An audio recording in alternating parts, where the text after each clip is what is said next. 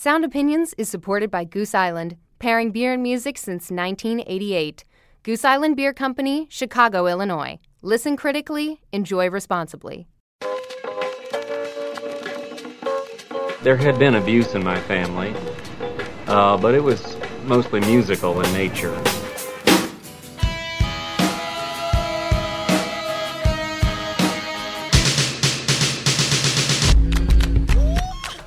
Are you ready to get your world rocked? Ready!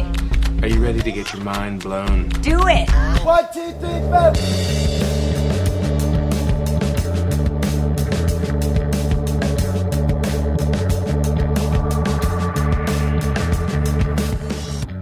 Before they were fab, the four Beatles were young punks playing bars in Hamburg. But even then, they were unlike any other band. I'm Greg Kot of the Chicago Tribune. And I'm Jim DeRogatis from WBEZ and Columbia College. Beatles historian Mark Lewisohn tells us about young John, Paul, George, and Ringo. And we review the latest from Bruce Springsteen. That's all coming up on Sound Opinions. This is Sound Opinions, and we have got, Greg, one of our classic debates coming up. As long as I've known you, we have been fighting about the merits of Mr. Bruce Springsteen. Well, let's be right up front. You hate Springsteen. So, I love uh, Candy's I've had Room. To defend Uh, him a that's little good bit. song, and the rest of it not so much. Well, I'm from Jersey, you know, down the shore, but I understand Jersey, and I've never recognized the Jersey I love in Bruce Springsteen. Well, as part of uh, Rating Springsteen's new album, we are going to introduce a new ratings scale, which we will unveil later on in the show. But first, we've got some music news.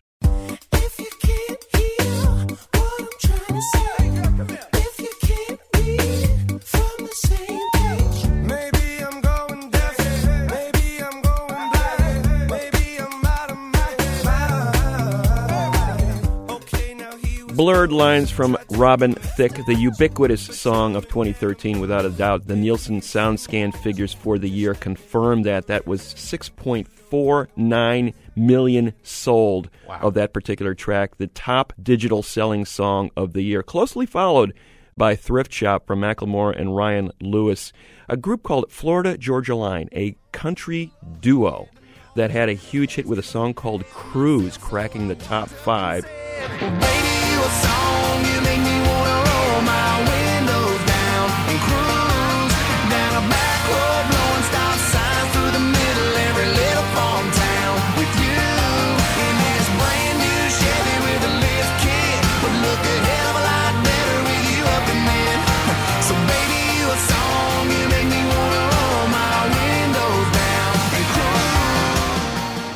and that outsold by a few uh, hundred copies the Lorde single Royals that was everywhere. The top selling album of the year, Justin Timberlake, with the 2020 experience, 2.4 million sold. And why do I mention that number? Because it is the lowest top selling album of the SoundScan era since 1991. Timberlake followed by Eminem.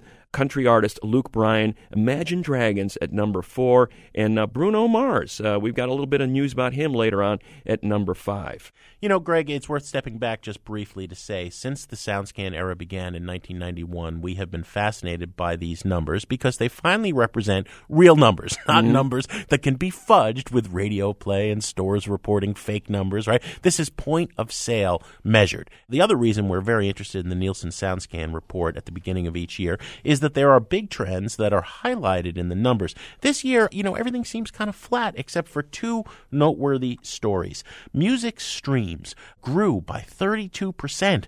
118 billion music streams. Meanwhile, digital tracks being sold is down 6%. Up 32% for streaming, down 6% for selling, downloading. Is the digital stream killing the download? The other story we've noticed uh, for several years running, and once again, the number's really healthy. Vinyl sales are up 33%. 6.1 million vinyl albums sold in 2013. We love our vinyl. We love that number. Dream,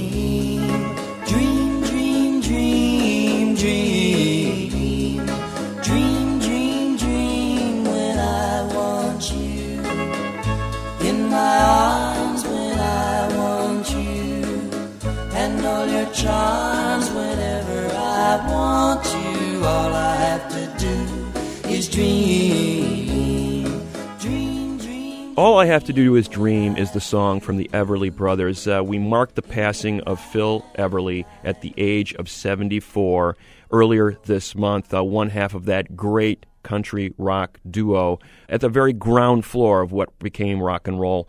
That song is part of an avalanche of Everly Brothers recordings that is selling at an extremely high rate. Overall, nearly 700% gain in the Everly Brothers songs being purchased in the week after Phil Everly's death, and an increase of 455% in the catalog of Everly Brothers albums. Once again, sad but true, death a great career move. Greg, moving from the uh, recorded arena to the live music stage, Coachella has announced its lineup for 2014. Coachella taking place in the desert out in California, April 11th through 13th, and then repeated the following weekend, the 18th through the 20th, is the big festival that kicks off festival season. So when Coachella announces its lineup, you've got a pretty good idea of what many of the other festivals are going to look like. The big headliners this year OutKast reuniting, Muse and Arcade Fire. The second big name tier of acts, Girl Talk, Lana Del Rey, Motorhead, might be Lemmy's last time, right? Lorde, and two big reunions that have had the indie world buzzing, The Replacements and Neutral Milk Hotel. Ooh,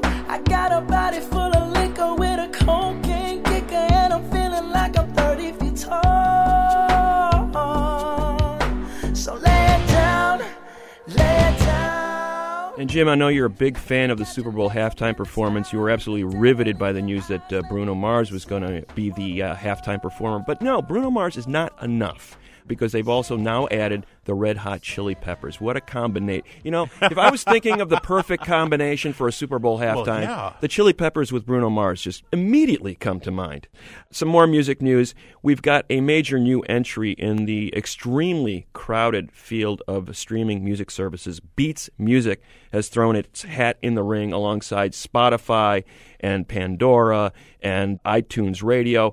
Beats Music with a twist compared to some of these other services because they they've got some big recognizable names behind it. Trent Reznor and Dr. Dre have been in on the ground floor of it, as well as Jimmy Iovine, one of the top record executives in the world. And Dre and Iovine have already made a lot of money, Greg, selling Beats headphones. Big success in the hardware realm. Now they're moving into music. To hear Beats Music CEO Ian Rogers talk about it, their selling point is curation. It's not a computer algorithm that's going to recommend music to you. It's going to be tastemakers, whether it's Rolling Stone or people from Pitchfork, or in the interest of full disclosure, they've asked you and I to compile some playlists, okay? Mm-hmm. So the idea is people who know and love music telling you, hey, if you dig that, you may dig this. There's been a lot of press about that, but this is a business story. As we said earlier, music streams are up 32%. This is the growth area, besides vinyl, in the music industry. What we wanted to know from Ian Rogers when he came by Sound Opinions is how are they going to treat artists? Because some of the other streaming services have been harshly criticized for treating indie labels and artists poorly. You know, they're getting nothing for all of this music streaming. We posed that question to Ian Rogers. The first thing that we're doing is we don't have a free service, and that's risky for us. But what that means is we pay more on a per stream basis than anybody else. Uh, I mean, I'll be honest, the checks from us to artists are going to be small at the beginning because we have no subscribers today. $10 a month comes into me. I push $7 back out to rights holders. So the more successful I am, the more successful the industry is, the more the music business grows. The majority of the revenue goes to rights holders. One, two, three, five.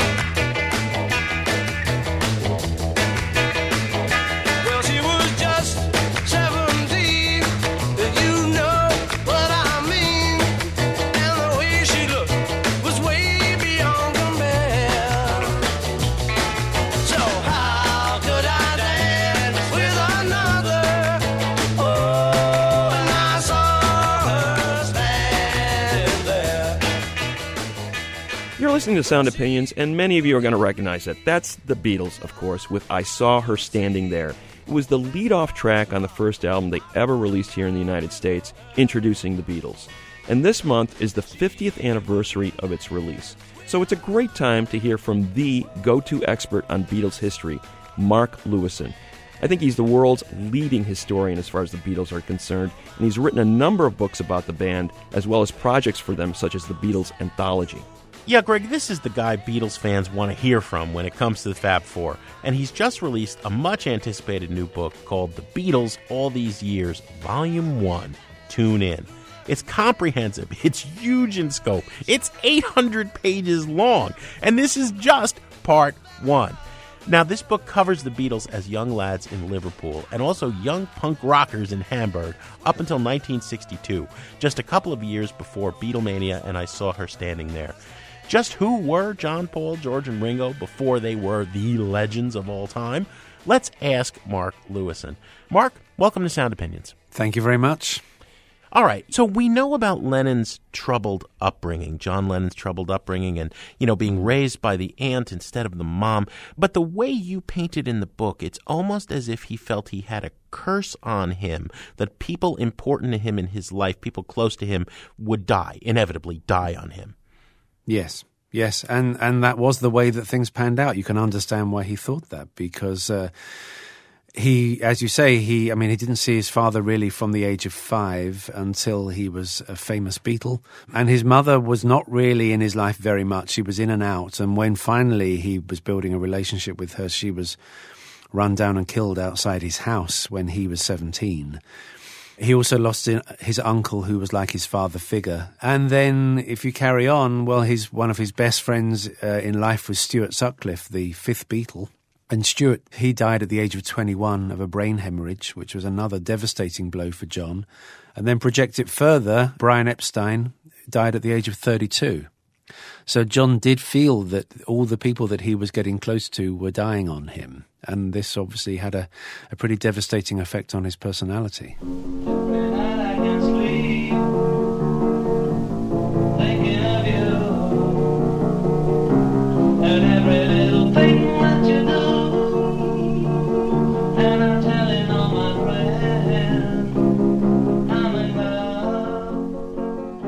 Especially, you uh, found out a lot more detail than we've ever gotten about John and the death of his mother. Yes, the death of his mother, that was obviously a traumatic ep- episode in his life and uh, scarred him deeply because he'd never really, I mean, he wrote that song, you know, You Had Me, but I Never Had You.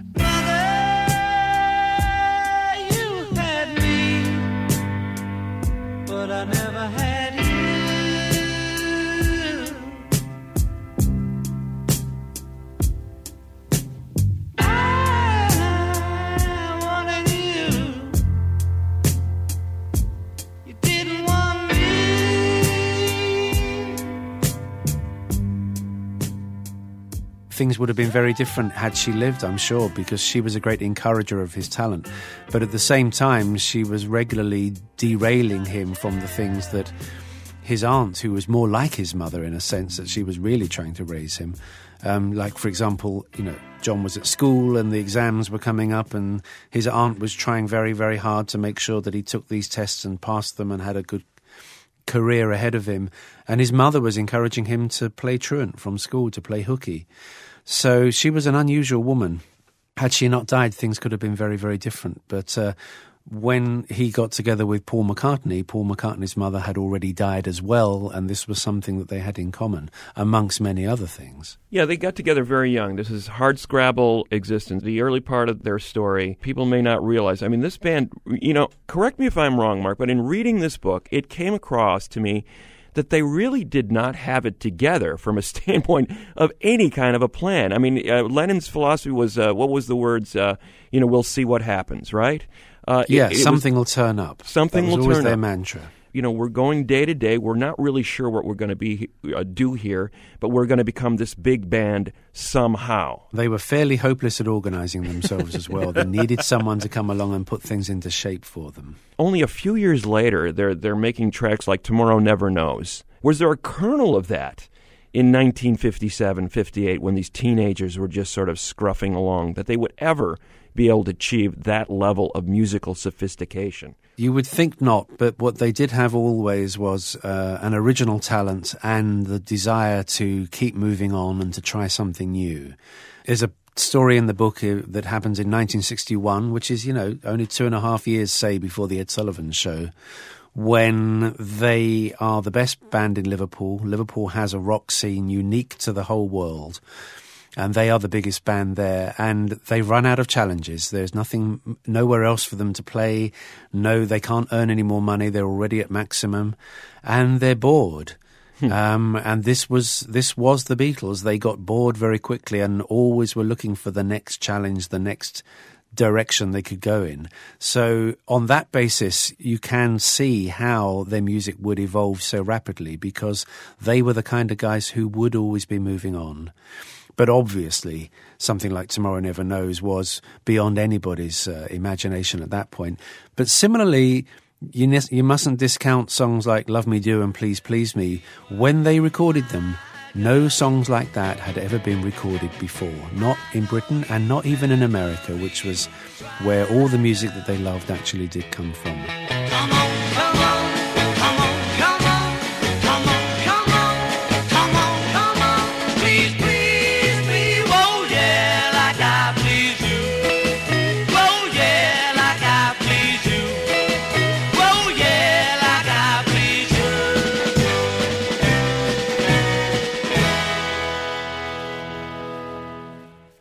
They start to perform in Hamburg, that seemed to be the point where the band actually does play a sequence of gigs from six to 12 hours a night uh, on a basically a nightly basis, and they become a band, a great band.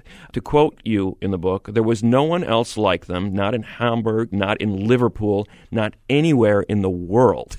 That's pretty, pretty bold statement there. It seemed like they made some kind of a magical transition once they got to play consistently. Was it just a matter of getting the gig? Yeah, they went to Hamburg fairly untogether. They they went there with a drummer they'd not played with before and a, still a beginner on bass, uh, Stuart. And John Paul and George had been doing this for two, three years by that point, but still hadn't really had a lot of stage time together. So they discovered who they were playing six, seven hours a night, as you say, on the stages in Hamburg. And and immediately, for example, that one of the first things they did there was decide among themselves that though they were playing for so many hours a night, they would try not to repeat themselves. So it led to a very instant and dramatic broadening and deepening of their repertoire. And the Beatles always had a phenomenal repertoire. They knew so much music. And I don't doubt that some of it was pretty rough because, after all, they were playing it on stage for the first time. They would do all the first Elvis LP, all the first Carl Perkins LP. Well, they took some honey from a tree, dressed it up and they go. Everybody sigh, be my baby. Everybody sigh, be my baby. Everybody sigh, be my I mean, the interesting thing is that they were so transformed by Hamburg, but no other Liverpool group who went to Hamburg and returned to returned home to Merseyside were transformed in the same way. It was only the Beatles who were able to adapt and, and able to be transformed in that way. They had, from the very outset, all that it took to be a great band because they were inquisitive and they were rule breakers and no one could say no to them and they were you know in the nicest sense or even in the most bolshy sense they were arrogant We'll continue looking back at the early days of the Beatles with Mark Lewisohn after a quick break here on Sound Opinions from WBEZ Chicago and PRX. When we come back, who was the biggest stud in the band? And Greg and I reignite a classic Sound Opinions debate to Bruce or not to Bruce.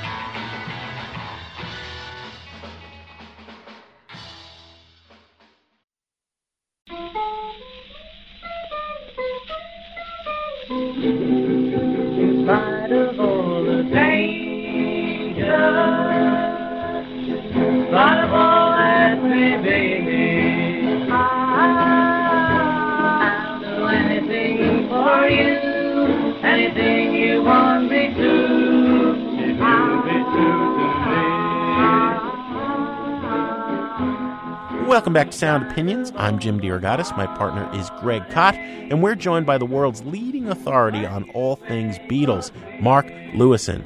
He recently released the first part of a Beatles history called All These Years, with this volume focusing on the early years in Liverpool and then touring in Hamburg, Germany, all before 1962, before the Beatles hit it big.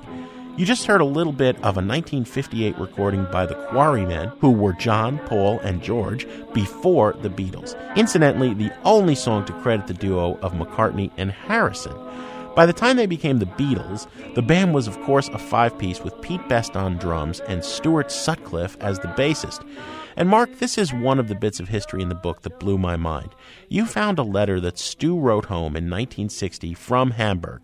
Paul has turned out the real black sheep of the trip. Everyone hates him, and I only feel sorry for him. So everything mm. wasn't us against the world and we love each other, brothers in arms, was it? Mm.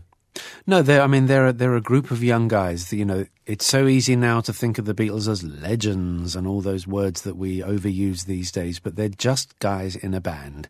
And guys in a band need to find out their relationships with one another. And there are moments of envy and there are rivalries and there are close, you know, close alliances within the five piece band because that's what they were, five piece. What are you doing? Just, I, it's murder. I can't do it. Can't keep it up. I just got. I'm trying to keep this. I haven't got one. I don't know. Is it like I've been trying Well, your catch clothes have been day. brought hours ago.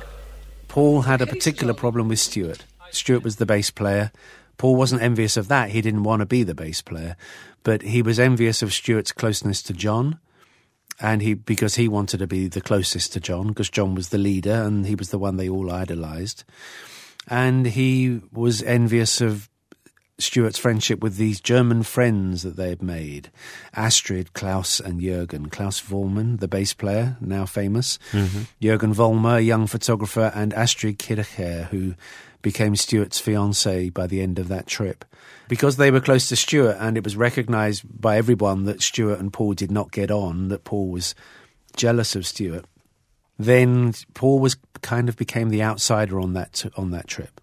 It was just a moment in time, but you know, it's real. It's Yeah. real. They're not superstars yet. They're just guys who are, you know, working out their place in this in this situation. We were four guys that uh, I met Paul and said, Do you want to join my band? You know? And, then George joined. And then Ringo joined. We were just a band who made it very, very big, that's all.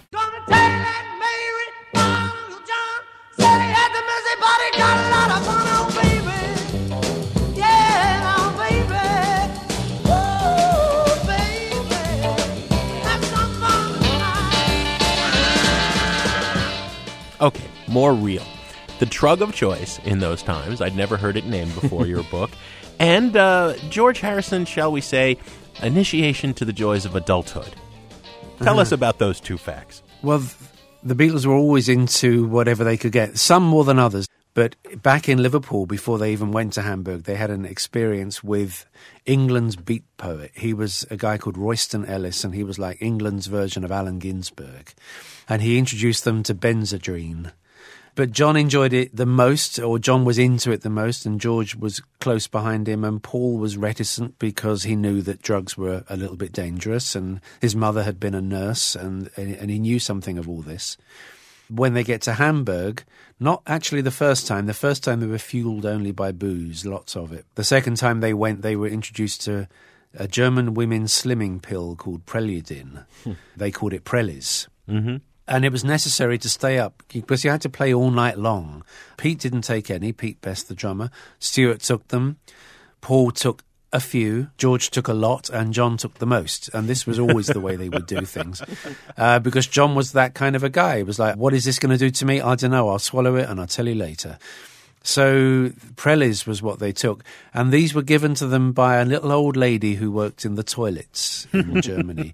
Uh, her name was Rosa, and and yes, sex was very freely available. I mean, just imagine as young guys growing up in England, living with your parents, still opportunities for closeness with girls are not that common. Uh, but then you go to Hamburg and it's available. And um, when George tells the story in the anthology book, actually, and that's where I get the quote from, um, of how the night he lost his virginity, it was in a room with all the others. They were all there in bunk beds, and he was in his bunk bed with a, a local young Fraulein. And um, at the end of it, everyone applauded. They all broke into applause, and that was the moment he lost his virginity. These guys were close. Well, I bought that first cool cat. He said, now look at that. Man, do you see what I see? Well, I want that middle chick. I want that little chick. Hey, man, you have one chick for me. We're talking with Mark Lewisohn, author of Tune In, the first part of a comprehensive Beatles history here on Sound Opinions. Mark, one of the things you get into in the book is the personalities, the psychology of these guys. Lennon in particular, the, the complexity of Lennon, the closeness to the women in his life, his mother, his aunt, but also uh, his girlfriends his, and his wife, his physical violence Uh, with some of these women. You know, a disturbing part of his personality, despite his deep appreciation and love of the women in his life, also the propensity towards physical violence. Well, John Lennon is a very, very hard man to categorize. In this early period of time, you could call him, if you like, an angry young man, and to many people he came across that way. He was verbally, verbally extremely sharp. If you were a pushover, he would push you over. If you stood up to him, he would respect you. But a lot of people just saw, got the bad end of John's tongue, and he could be pretty verbally cutting, to say the least. But having said that, people flocked to him because his, he was great company and he was the best friend that anybody ever had. He would go to the last mile for you and he would give you his last penny if you needed it. But at the same time as all of that, he was also writing poetry and doing art and making people laugh all the time. He was hysterically funny. He could be very tender with his girlfriends. They would see a tenderness to him that, and a vulnerability to him that he didn't let other people see. And yet, at the same time, when he was mad or angry, he could hit out. There's no way you can hide this. He actually did hit women. But mostly, how do we know this? Because he said it. I mean, there's the line in Getting Better on Sergeant Pepper. You know, I used to be cruel to my woman, I beat her and kept her apart from the things that she loved. Mm-hmm. He wrote that line, and it's a true line. I used to be cruel to my woman. I beat her and kept her apart from the things that she loved. Man, I was mean, but I'm changing my scene, and I'm doing the best that I can. he revealed his own anger in interviews. He was always so honest in the way that he spoke of himself, revealing his own shortcomings. But eventually, in about 1959 60, when after hitting Cynthia, his girlfriend, one time, he swore he'd never do it again, and she swears to this day that he didn't, that that was the end of it. So he was on a journey, if you like, and he was he would come to be embarrassed about his youthful behavior to a degree. But the important thing about him is that he got it out of himself. You know, another fascinating uh, anecdote George Harrison, we have to bring him in here, fascinating character. They lose their gig in Hamburg, right? Uh, on a technicality because he wasn't of age. You know, He I can imagine. Yeah, I can He was in all, all that scene at the age of 17. I can imagine a number of bands would have broken up at that point. It's amazing that they survived that in reading in reading back on it. Stuart had joined them by this point, and he was, you know, he fitted awkwardly, as I say, because of the rivalry that Paul had with him. But essentially, the Beatles were this very, very strong core trio of John, Paul, and George, and they'd been together since the beginning of '58. There seems to have been no talk of, of ever getting rid of George from the group. Even when he was sent home early from Hamburg, they would pick him up again later. He didn't actually know when they would be home, so he was really disappointed to have to leave them. But it turned out that when he got back to Liverpool the slow way, that Paul and Pete were already home ahead of him because after he left, they were deported and sent home by plane hmm. for allegedly trying to set fire to their dingy quarters, these these rooms in which they were sleeping in the back of an old Flea Pit cinema. But when they got home, John Lennon did think about, do I really want to do this anymore? And it was one of those crossroads moments. And what you find out when you really look at this story is it wasn't just simply a, a, a straight upward line of, you know, on a trajectory of, you know they're going to make it to the very toppermost of the poppermost, they actually had these moments where they stopped and thought, "Do we really want to do this? You know, or shall we do something else?" But obviously, they did keep on going, and um, thank goodness they did. Money don't get everything it's due. What it don't get, I can use. Now give me money. What I want, that's what I want. That's what I want. That's what I want. Yeah. That's what I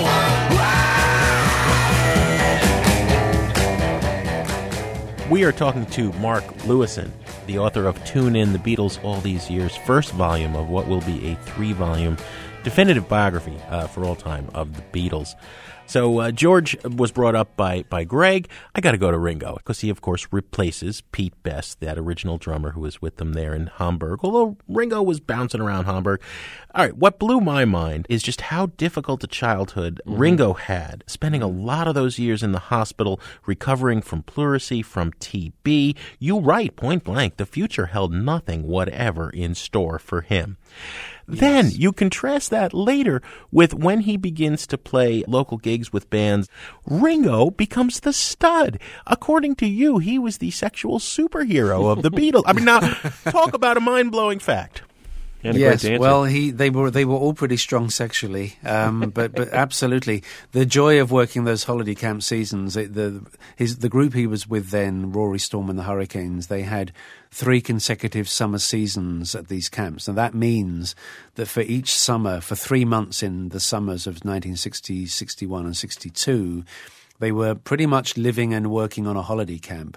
So it was the classic thing for guys growing up. You know, they were playing rock and roll on stage, drinking in the bar, and there was an endless conveyor belt of girls with whom um, they could enjoy all their other pleasures. So, yeah, they took it while they could. That's what they were in it for. Yeah, yeah.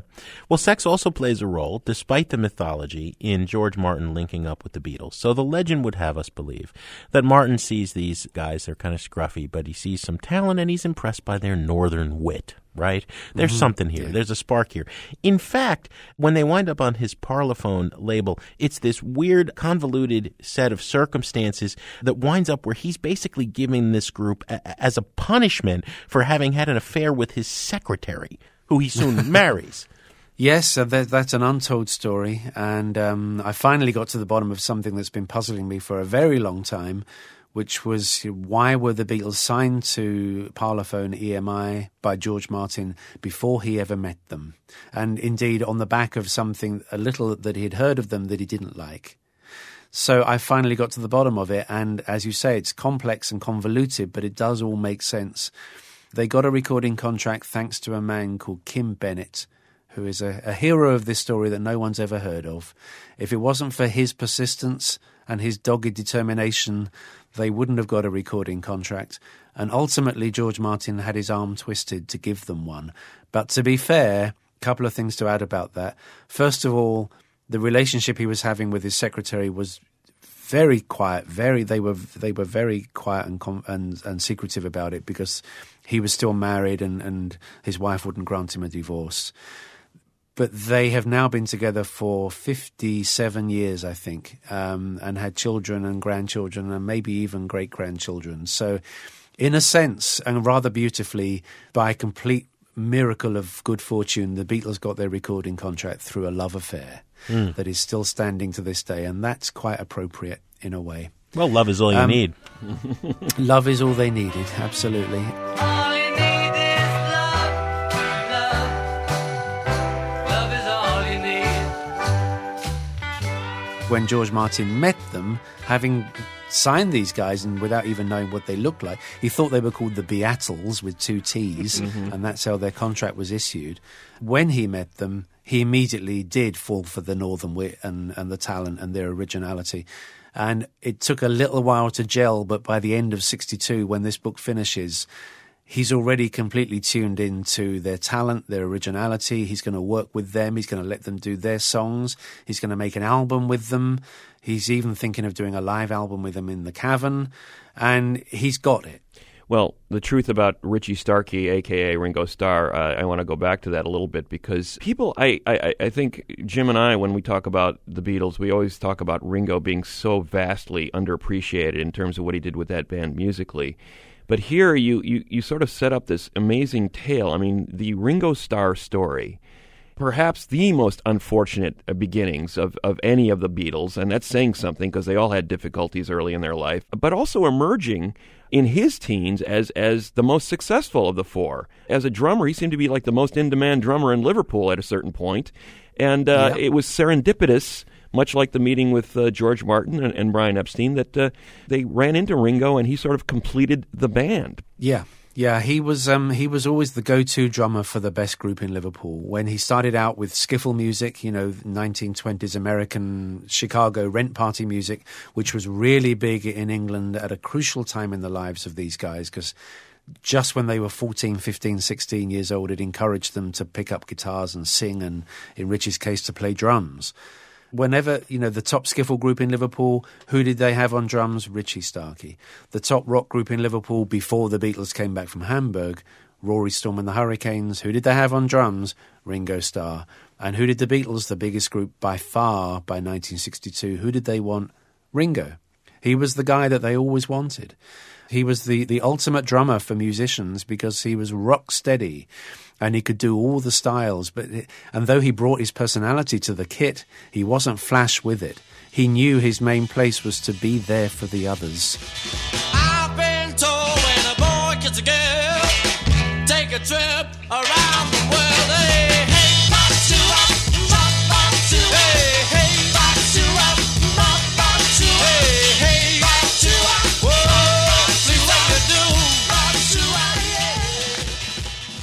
I mean, I don't understand why people don't think he's a great drummer. I just don't understand it.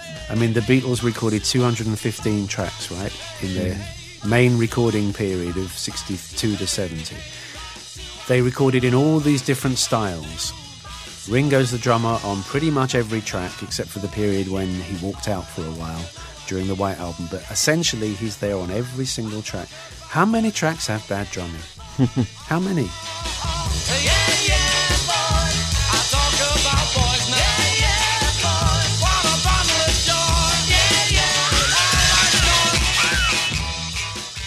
When you think about what was going on in rock and roll, and it was obviously about you know lead singers, uh, Wild Men, Little Richard, Jerry Lee Lewis, even Buddy Holly and the Crickets. While it was conceived as a band, it was clearly Buddy Holly and these other guys. And yet Yeah. here you have the Beatles, where you have two pretty strong personalities at the front of the band. You've got a third member of the band in Harrison, who was contributing mightily on guitar and as a singer. And then you add uh, Ringo later on down the road, where he even he was contributing vocals to tracks. This was kind of a new way of approaching the band, the rock and roll band. How, how do you sort of take that? It was definitely original, um, and this is why they had such difficulty getting a recording contract in England and then in America as well, where they were also rejected a lot. I've had people tell me incorrectly, you know, when I'm when researching and doing interviews for this book. Well, there were loads of groups, you know, and, and the Beatles were just another. Hang on a minute, there were not loads of groups. The Beatles' impact was so strong and so immediate that when they broke through here in 64 and in Britain in 63, loads of groups quickly followed. But at the time they came up, there was no one like them. It was in England Cliff Richard and the Shadows. It was Johnny Kidd and the Pirates. The idea of a group called The something really mm. only existed in doo-wop and girl group sound. You know, the Shirelles, the Marvelettes, the Ronettes, and so on. But in terms of three guitar, three guys with guitars and a guy on drums, writing their own songs, doing the, you know, not just one vocalist, but two or three or even all four of them, this was completely new. we were performers in Liverpool, Hamburg, and around the dance halls, you know, and what we generated was fantastic. Well, we played straight rock, and there was nobody to touch us in Britain, you know. That boy isn't good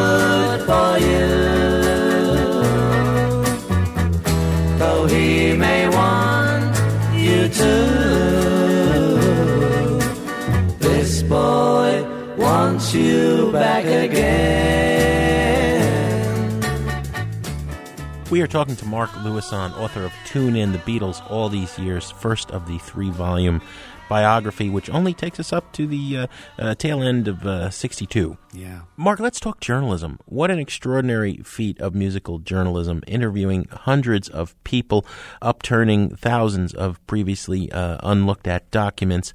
But the voices missing are the two surviving Beatles, McCartney and, and Ringo. Now, this is They're interesting. not missing, though. They're not missing. Well, they're not missing, They're right? in- They- they- yeah. I, that's what I want to get to. Um, you know, uh, Paul, uh, in particular, seems to always have an agenda in telling the story his way. And there's a song on his new album, New, called Early Days. And, and he sings, everyone seems to have their own opinions of who did this and who did that. But as for me, I don't see how they can remember when they weren't where it was at. Now everybody seems to have their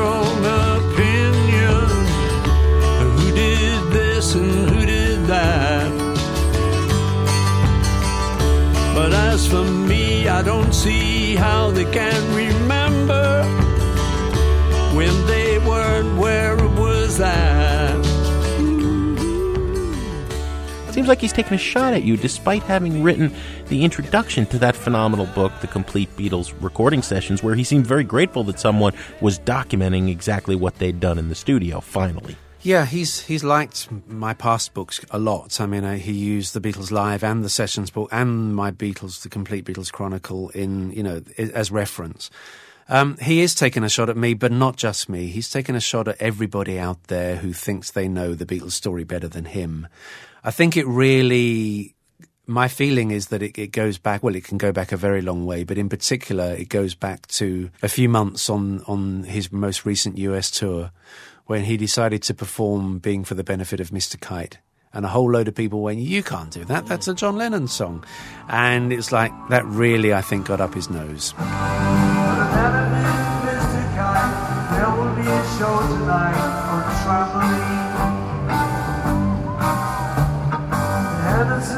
all be there. Back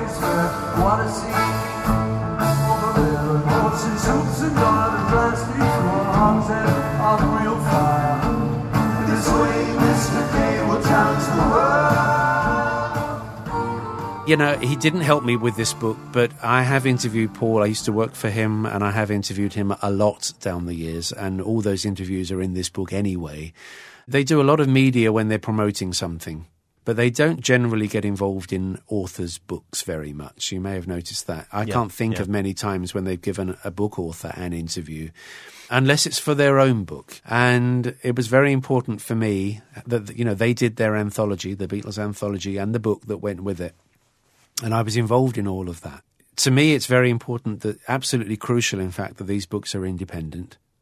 So, although I did ask him for an interview because there were certain things I, I wanted to know and, and all of that, I wasn't surprised when he said no. And it also doesn't really matter. Right. Because I have everything that they've ever said to anybody at any time in any medium. Mm-hmm. In this book, I everything for me is fair game. It's a proper work of history. And so though they didn't authorize this book, and as I say, I wouldn't have wanted it, but though they didn't, they're in this book constantly all the way through because there's a vast repository of Beatle interviews that are really untouched by authors. And, you know, for me, it's all fair game. hmm Well, clearly you felt that something was missing from the story. What do you think, without maybe giving away too much of what you're going to be discussing in future volumes, what are what are a couple of the gaps that you see in their history? There's some of the distortions or things that maybe got you a little bit, you know, motivated to, to write this book in, in, in such an in-depth fashion that maybe were lacking in previous Mm. accounts of their history. Well, in terms of biography, the Beatles, I mean, there are so many hundreds of books on the Beatles, right? Um, but in terms of biography, still fairly, only a few, only a handful really. People still talk about the Hunter Davies book, which is now 45 years ago, and the Philip Norman book that came out 32 years ago. They both cram the Beatles story into one volume, which to me is is is you can't do that because it's it's far too deep and broad a story to actually fit into one book. And they neither of those books actually looks at the music very much. And you know, after all, if these guys weren't musicians, we wouldn't be talking about them. Mm-hmm. So I just feel that the whole story has been told so many times, never right, never quite right. And at the end of the day, my feeling is, and certainly I, I was always intent not to write a rock biography. This is a history about a rock and roll band and the implications of everything they did and how it changed everybody's lives, really. Mark Lewisohn is the author of The Beatles All These Years, Volume 1. Tune in. Mark, it's been great talking to you. It's been my pleasure. Thanks for asking such good questions. And we want to hear from you at home.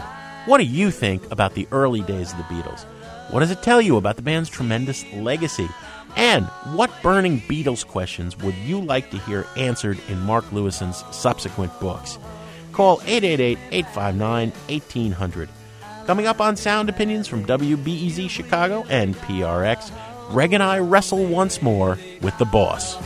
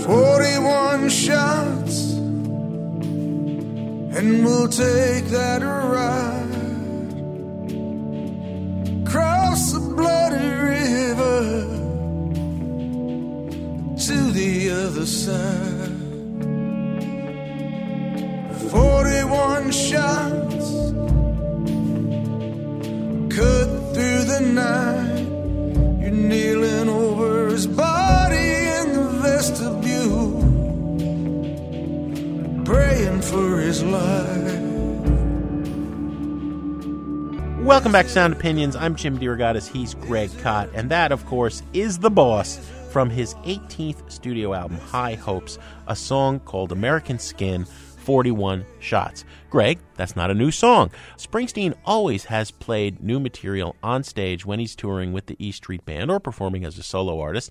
Eventually, he goes in the studio, he records them. Over the last decade, he has acquired a bunch of songs that just haven't made it onto the studio albums. He says, I quote, some of our best unreleased material from the past decade. That's what High Hopes represents.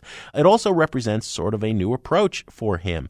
There was a tour recently that Steve Van Zandt, the guitarist for the E Street Band, could not partake in. So Tom Morello, probably the most innovative guitarist in the alt rock 90s, bringing the sounds of hip hop and heavy metal together. He was tapped to replace Van Zandt on tour. Springsteen and Morello really hit it off, and now Morello appears on eight of the 12 songs on this new album. Otherwise, it's produced by Springsteen's longtime producer Brendan O'Brien, but with another new name, Ron Aniello, who has worked with bands like Jars of Clay and Candlebox.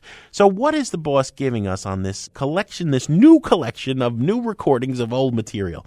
Let's play another track from High Hopes, and we'll come back and give our opinion on the new rating scale.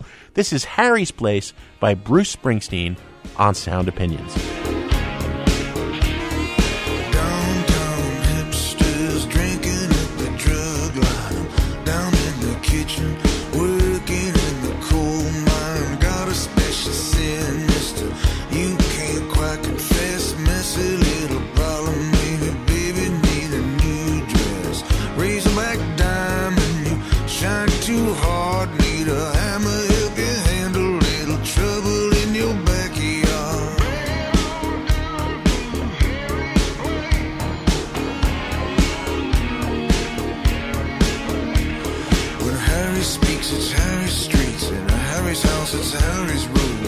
You don't wanna be around, brother, when Harry schools. It's Harry's car, Harry's wife, Harry's dogs run Harry's town.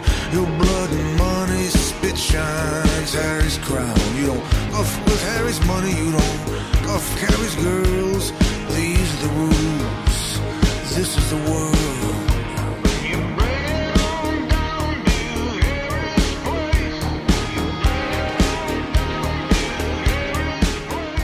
That is Bruce Springsteen with Harry's Place from the new album High Hopes. And we're about to rate this album, Jim. And I'm pleased to announce that we have a new ratings system finally in place. I mean, this is a contentious poll that we were taking among our listeners. What should the new rating system be? And we got a lot of great suggestions So on what it. is it now? It is buy it, try it, trash it. Okay, this way the technology won't get ahead of us, I think. That's right. I think we can outlive any technological advance with this system. So now we're going to rate this new I, record. I think you're trying to change the subject and, and avoid having to say what you're going to have to say about this Springsteen album. Well, you know, I, you got to be honest, and I, I do love Springsteen. I, I still think he's a very vital live performer, and that's what's so disappointing to me about this record is that I do see a guy who's still very vital on stage. In fact, when I hear these songs performed live, so energized, and then you hear the way it's recorded. Brendan O'Brien hasn't done him any big favors No. with that big production style. And yes, he is trying to shake things up a little bit. There's sort of that mix of electronic and acoustic instruments. Bringing in Morello was another attempt, I think, to sort of update the sound, inject some new life into it. Okay, these were decent ideas that weren't really well executed in the recording studio. I have seen him perform songs like The Ghost of Tom Joad. American Skin, 41 Shots, and uh, the cover of Suicide's Dream Baby Dream countless times in concert. Springsteen apparently set out on this record to record definitive, quote unquote, versions of all of those songs, and each one of them falls short of what I saw in concert. It's like he wrapped these great ideas in some sort of cellophane or painted some gloss over them. Why prettify these songs? That seems to be what's going on here. I'll it's tell you not why. helping his music. There are some great moments on this record, and I will give it a try it rating rather than a full on trash it. Although I'm tempted to go the full on Go for it, go for it, But do there- it. There's four or five songs on here that I would recommend hearing, so it's a try it. All right. You know, Greg, I, I want my life to be enriched by getting as much pleasure out of Bruce Springsteen as you do. I don't think he has a functioning cheese detector. I think this guy is a, an unrepentant cheese dog. Given two choices at almost any crossroads, he will make the wrong one, both musically and production wise.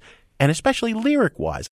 You know, the lyrics uh, of that song, Hunter of the Invisible Game, are truly beautiful and moving. All right. You have to listen to them and be moved. The lyrics, on the other hand, of Harry's Place, which we just played, Well, yeah. I mean, this is like a sitcom Saturday Night Live skit version of Goodfellas, the guys in the bar, you Yeah. know? I mean, it's like, give me a break. You know, uh, this is a trash it record, and even many Springsteen fans are saying that. So that's a uh, try it from you and a trash it from me on our new rating system. By try it, we mean stream it or borrow it from a friend, give it a shot before dismissing it or embracing it and buying a permanent copy. That's our new rating system. While we're on the topic of freshening things up, soundopinions.org is brand new. It's got all sorts of bells and whistles. It's swell. Check it out and let us know what you think. Greg, what do we have on the show next week? Next week, Jim, we're going to take a trip to the Bermuda Triangle and look for those great bands that disappeared without a trace. Greg, as always, we have some thank yous to say on the way out. Thanks to Beatles scholar Matthew L. To our production staff, Jake Smith, our intern, Anthony Martinez, Jason Saldanha, and Robin Lynn.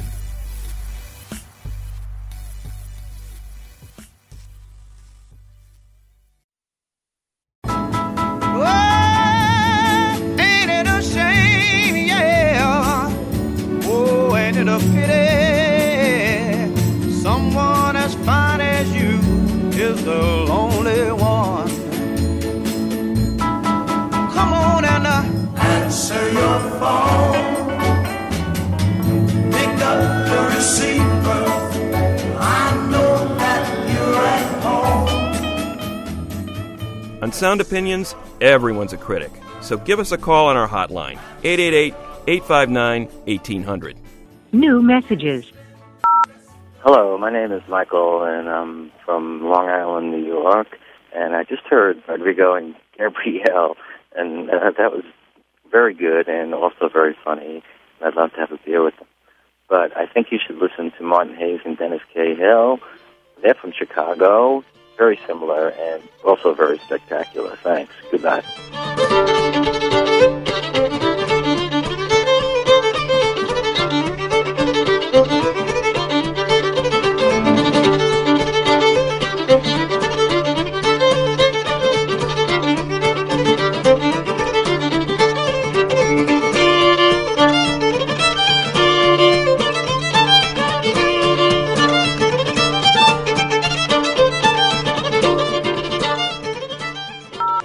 Jim and Greg, it's Jeff from San Jose. wanted to say thanks for acknowledging the untimely passing of Ben Curtis of Secret Machines.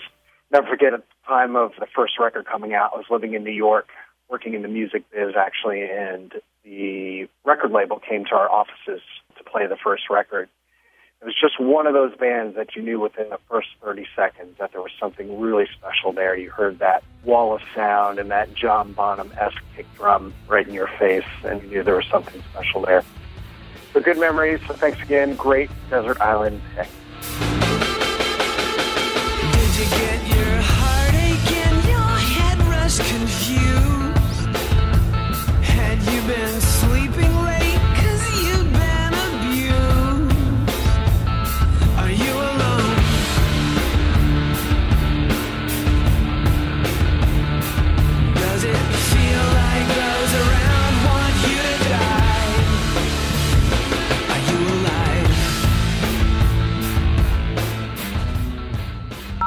Hi, this is Trevor Adams calling from Grand Junction, Colorado. I really appreciated your tribute to Benjamin Curtis, the guitarist and vocalist from Secret Machines who passed away. But uh, I was really surprised that you didn't even mention the band that he was in for the past six years, the last years of his life. In 2007, he left Secret Machines and formed a new band called School of Seven Bells. I happen to love the music from both Secret Machines and School of Seven Bells. I just wanted to mention that. People who might be discovering him for the first time now, he's passed. Don't forget to check out School of Seven Bells.